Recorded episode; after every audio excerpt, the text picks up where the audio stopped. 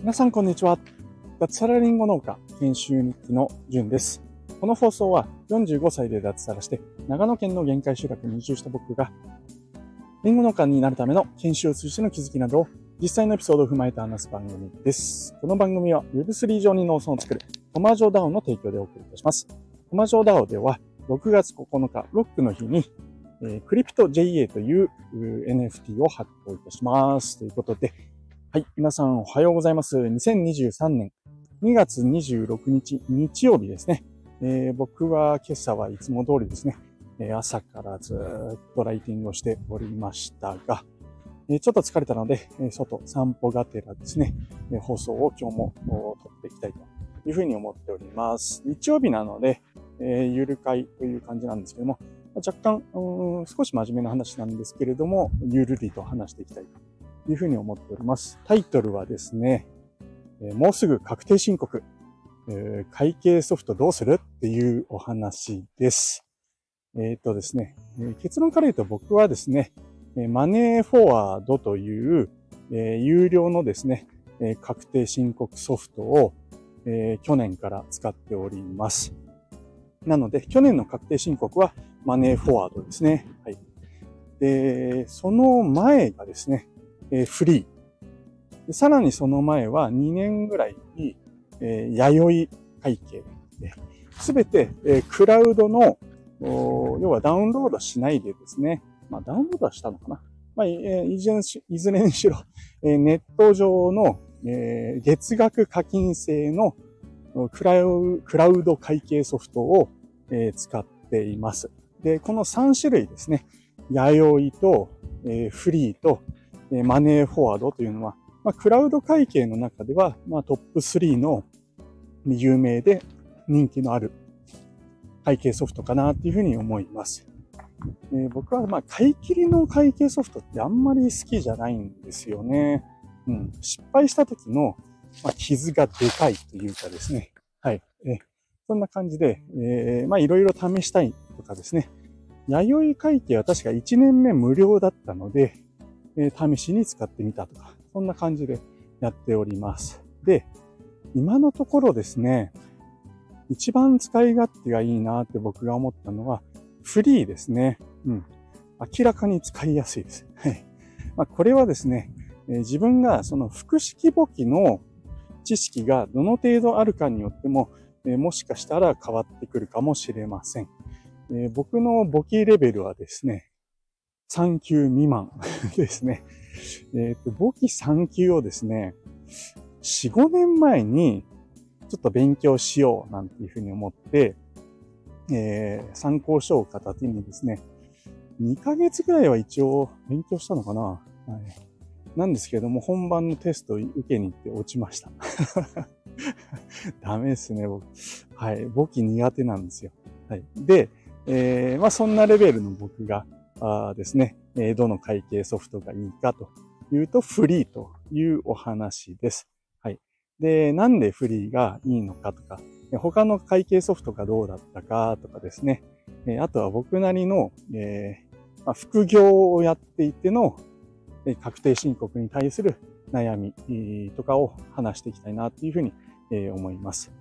まずですね、えー、フリーですね。フリーの良さは、まあ今言った通り、言ってないか。えっと、簿記の知識が、えー、ですね、ヘボい、え、僕でも、えー、全然使えます。めちゃめちゃ使いやすいですね。いろんなものがなんかですね、その、選んだり、質問に答えていくみたいな形式で、まあ、それで勝手に確定申告の書類ができていくんですね。うん、おそらく簿記の知識がほぼほぼゼロでも確定申告の書類が作れるっていうのが多分フリーの一番の強み、良さなのかなっていうふうに、え、思います。え、かつですね、え、クレジットカードと紐付けることが、えできてですね、はい。そう、あの、クレジットカードをですね、例えば専用のものをえ、用意しておくと、まあ、ほとんどやることない。最後にちょっと確定申告書類を少しまとめるぐらいで、日頃のですね、えー、なんだろうな、えっ、ー、と、買ったとか、えー、収入を得たとか、あ、収入を得た場合は銀行口座ももちろん紐付けなくちゃいけないんですけども、まあ、そういった感じで、最初の設定をクレジカとか、あとは銀行口座とか、す、べ、て設定しておけば、もう相当楽ですね。であと何するかっていうと、まあ、現金で買ったものの記帳とかですね。あるいは臨時で得た収入で、その銀行口座、指定した銀行口座に入っていないものをちょっと整理したり、そんな感じでやればですね、相当楽ですね。はい。フリー、めちゃめちゃおすすめです。で、じゃあなんでそんなフリー僕やめたかっていうとですね、僕は銀行口座をえ楽天にしてたんですよね。うん。でえ、フリーはですね、確か一昨年ぐらいにその楽天とのなんか契約問題がこじれたらしくて、えー、自動での、え、楽天口座からの引き落としとか連携ですね。そういったものができなくなったんですよね。うん。で、そのタイミングで、え、まだマネーフォワードもちょっと試したことがないから、えー、じゃあ、まあいいタイミングだからマネーフォワードにしようということで変えました。はい。で、えー、まあ、そんな感じでフリーのですね、えー、今のところの弱点は、まあ、楽天銀行を使ってる人にはちょっと不便なのかなとか、そのぐらいですかね。あ、あと値段が若干、えー、他と比べて、えー、高いのかなって思います。まあ、それぞれプランがあるので、え、どのプランを使うかによっても当然変わるんですけども、ま、マネーフォワードとか弥生会計と比べると、おおむね同じ同レベルの、え、サービスを受けようと思うと、若干高めなのがフリーだと僕は思っております。はい。で、マネーフォワードのことを話す前に、え、弥生会計ですね。えー、あれはですね、え、僕は全然ダメでしたね。めちゃめちゃ使いづらい。はい。これはですね、僕はという言い方をしたんですけども、え、弥生会計はですね、おそらくある程度の複式簿記の知識が必要だと思います。なので、まあ、せっかくなんだから、えー、まあ、複式簿記ちょっと学んでみようとかですね。えー、まあ、そのぐらい知っておいた方がいいよね、とか。うん、バランスシートだとかですね。えー、何でしたっけ？貸借対照表とかかな？あ、それがバランスシートか。え、BL ともう一つ 出てこないですね。もうそんな知識ですよ、僕。はい。まあ、そのぐらいの 知識の人だと、弥生会計は、ちょっとわかんないですよ。えー、わけはわからないです。仕分けなんかも自分で選んで、えー、一つ一つのですね、えー、まあ、あの購入、えー、経費とかですね、えー、収入とかも、あの、自分でやっていかなきゃいけないんですよね。うん。まあ、最近アップデートがあったとか、したらちょっとわからないんですけども、当時3年前僕が使っていた時は、まあ、そういった形でですね、えー、収入とかの仕分け、えー、もすべてやんなくてはいけなかったというところです。はい。で、フリーの時に言い忘れたんですけども、そういった仕分けもですね、フリーの場合は結構読み取ってですね、自分で仕分けしてくれるんですよね。うん。間違いはあったのかなおそらくあんまりなかったかなと思います。あの、仕分けも自動でやってくれるのがフリー。えー、まあ、それに対して弥生は自分で選んでいくというところかなというふうに思います。まあ、なので僕は弥生をこれからもう一回使うってことはないですね。うん。ただ、弥生のいいところとしては、えっ、ー、とですね、初年度無料で使える。そして2年目以降も、まあ、気に入ったら使えばいいんですけれども、あの月額の費用が、え、マネーフォワードと比べてもフリーと比べても安いというところがあるので、まあ、ある程度、あの、複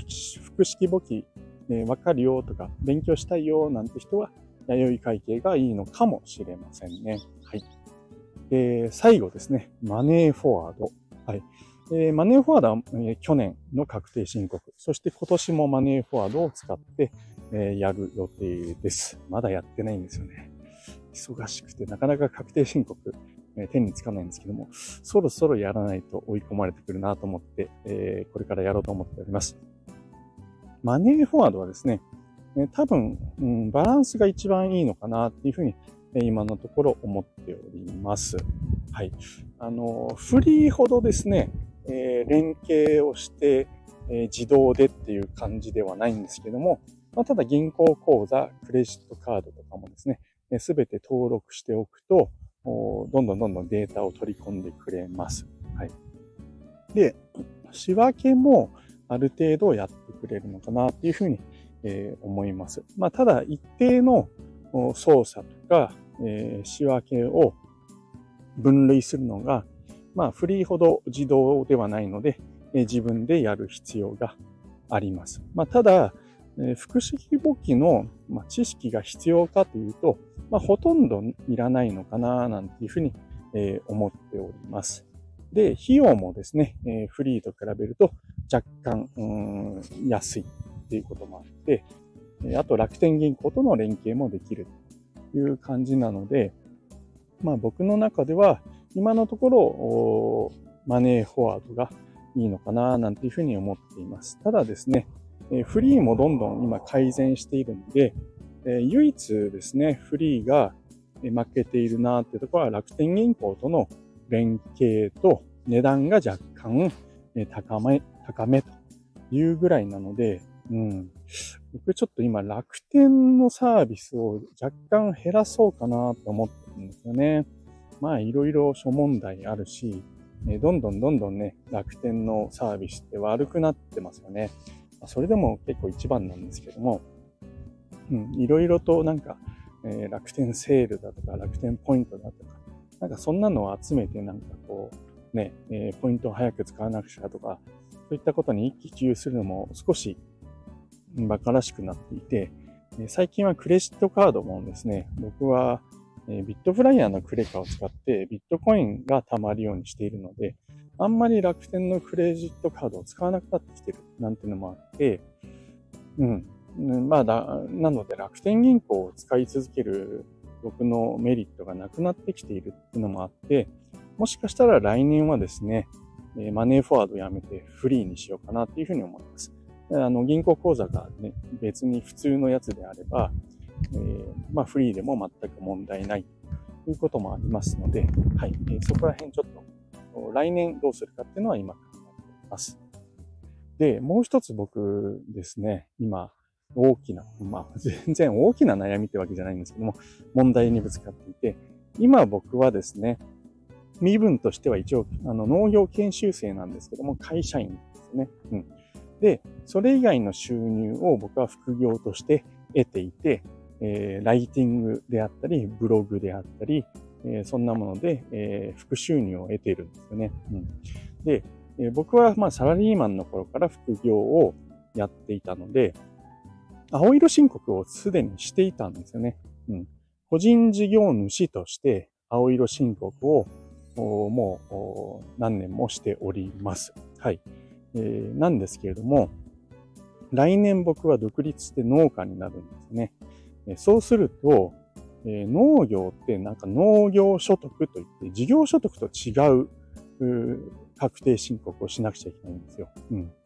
そうなると、僕は農業所得用に確定申告をしつつ、個人事業主として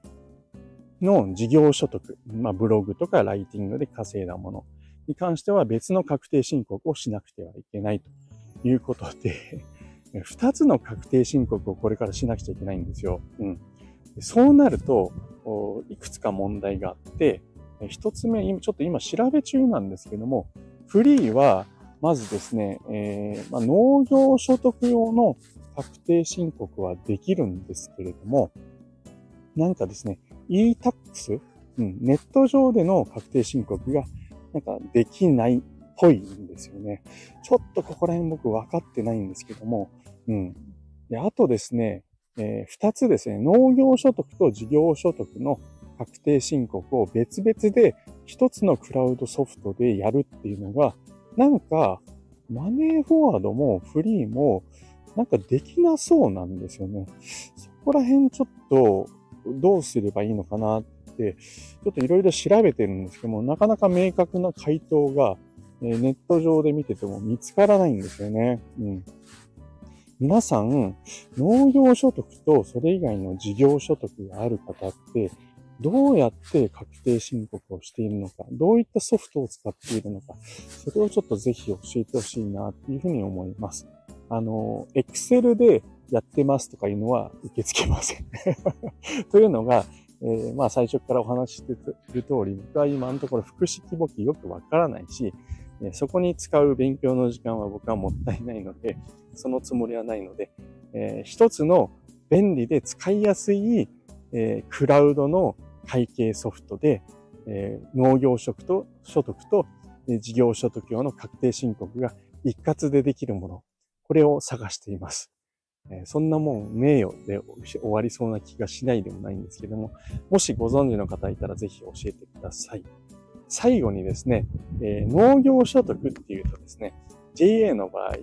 反町を結構使ってる人が、まあ農家はですね、多いんですよ。で、JA も反町とは連携してるんですよね。反町という会計ソフトですね。これ買い切り型のやつなんですけども、あれこの間ですね、えー、4回かな ?4 回にわたって農業簿記を学ぶ研修会があって、僕は上田市の方にですね、その授業にえ出てたんですね。え午後1杯使うのでだいたい4時間ぐらいを、まあ、4回ですから、16時間農業簿記の勉強をしてきたんです。農業簿記の勉強自体はすごく、まあ、あの、有意義だったなと思うんですけども、じゃあ実際の実務上どうやるかっていうと、あまあ、教えられたのがですね、反町を使って教えられたんですね。うん、で、この反町。あの、一言で言うと、最悪っす。これいいのかな？いいですよね。あの、僕の個人の感想なんで、めちゃめちゃ使いづらい。はい。え、これなんだっていうぐらい、あの、マネーフォワードとかフリーとかですね、知っている人からすると、なんていう使いづらいソフトなんだっていうふうに思うと思います。まあ、あの、ほんと一つ一つアナログで、うん、あの、めちゃめちゃ僕は使いづらいという、えー、思いましたね。はい。反町使いやすいって言ってる人って、多分フリーとかマネーフォワード使ったことないんだろうなって僕は、えー、思いました。ディスってるわけじゃないんですけども、あの、一回フリーとかマネーフォワード使うと、うん、多分、反町使ってる人は戻れないと思いますよ。うん。なんかあのね、スマートフォン使ってる人ってガラケーに戻れないじゃないですか。多分そのレベルだと思います。めちゃめちゃディスっていうのはそういうマジのこと まあ、ただ、あ、これが今の農業界だな、なんていうふうに、えー、思いました。あのー、そうなんですよ。はい。まあ、いろんなものがですね、えー、まあ、遅れてるって言葉は悪いのかな。うん。ただ、まあ、昔ながらのやり方で、え、ずっとやってる人が多いんだろうな、なんていうふうに思います。ま、ただしですね、えー、反町の利点はですね、あの、JA 出荷の場合、なんか JA との連携がすごくできていて、JA も反町を使っているので、なんかですね、JA に出荷してそこから入ってくる収入とかの分は、まあ、相当楽みたいです。うん。なので、まあ、農家がそれを使うっていうのは、まあ、致し方ないのかなと思いつつ、まあ、ただですね、反町を使っている農家の人って、なんか割合的には、えー、4、50%ぐらいみたいです。で最近はですね、フリーとかマネーフォワードを使う人がどんどん増えているなんていう話を、その県の方から聞きましたね。はい。えー、なので、えー、反町はですね、えー、今後、ああいうあの、ソフトがアップデートされないようだと、まあちょっときついのかなっていうふうに僕は思ったりします。うん。あと、反町は買い切り型なんですよね。えー、クラウド会計ではないということで、アップデートも、なので、どうなんですかね。クラウド会計とかだと、なんかあると勝手に、えー、勝手にというかアップデートしてくれますよね。えー、不具合から、新しいサービスから全部いい方にいい方にこうね、えー、iPhone のアップデートとかと同じですよ。えー、どんどんどんどんやってくれるんですけども、買い切りだと多分そういったのができないんですよね。うん。ああ、そう。で、反町、あとですね、えっと、CD、DVD か。それを、ね、使ってインストールするんですよ。あの今のパソコンに DVD ついてます？僕はついてないんですよ。うん。多分今売ってるパソコンってほとんどないですね。なので、その実際の研修で使うときもどうしようかなというふうに思ったら、まあ、たまたま同じ研修生の人で、まあ、外付けの DVD の USB でつつなぐやつですよね。それを持ってる人がいたんで、それを借りて、え DVD を読み込ませて、えー、ね、あの、体験版の反町を入れて、まあ、それで練習したっていう形なんですけども、DVD ですよ。もうね、もうその時点で、ああ、わかるじゃないですか。はい。えー、なので、はい、すいません。最後、反町のことをめちゃめちゃディスってしまいましたが、えー、僕はまあ、反町を使うことはおそらくないだろうというふうに思います。えー、ちょっと話、えー、それてしまったんですけれども、前書ですね、えー、僕が今悩んでいるのは農業所得と事業所得の2つの確定申告を、えー、便利にできる、1つのソフトでできる、えー、会計ソフト、これを探しております。えー、ぜひ、えー、ご存知の方いたら教えてください。ダメな場合はですね、えー、どうしましょうかね。えー、ちょっとそれまでに考えます。フリーとかマネーフォワードに実際ちょっとチャットなり電話して聞いてみるのもいいかな、なんていうふうに思っております。もし、えー、そうした場合はですね、え、その結果も報告させていただければな、なんていうふうに、え、思いましたということで、はい、えー、日曜日でちょっとダラダラ話してしまいましたが、最後まで聞いていただきましてありがとうございました。えー、それでは今日も楽しくやっていきましょう。ジンでした。ではでは。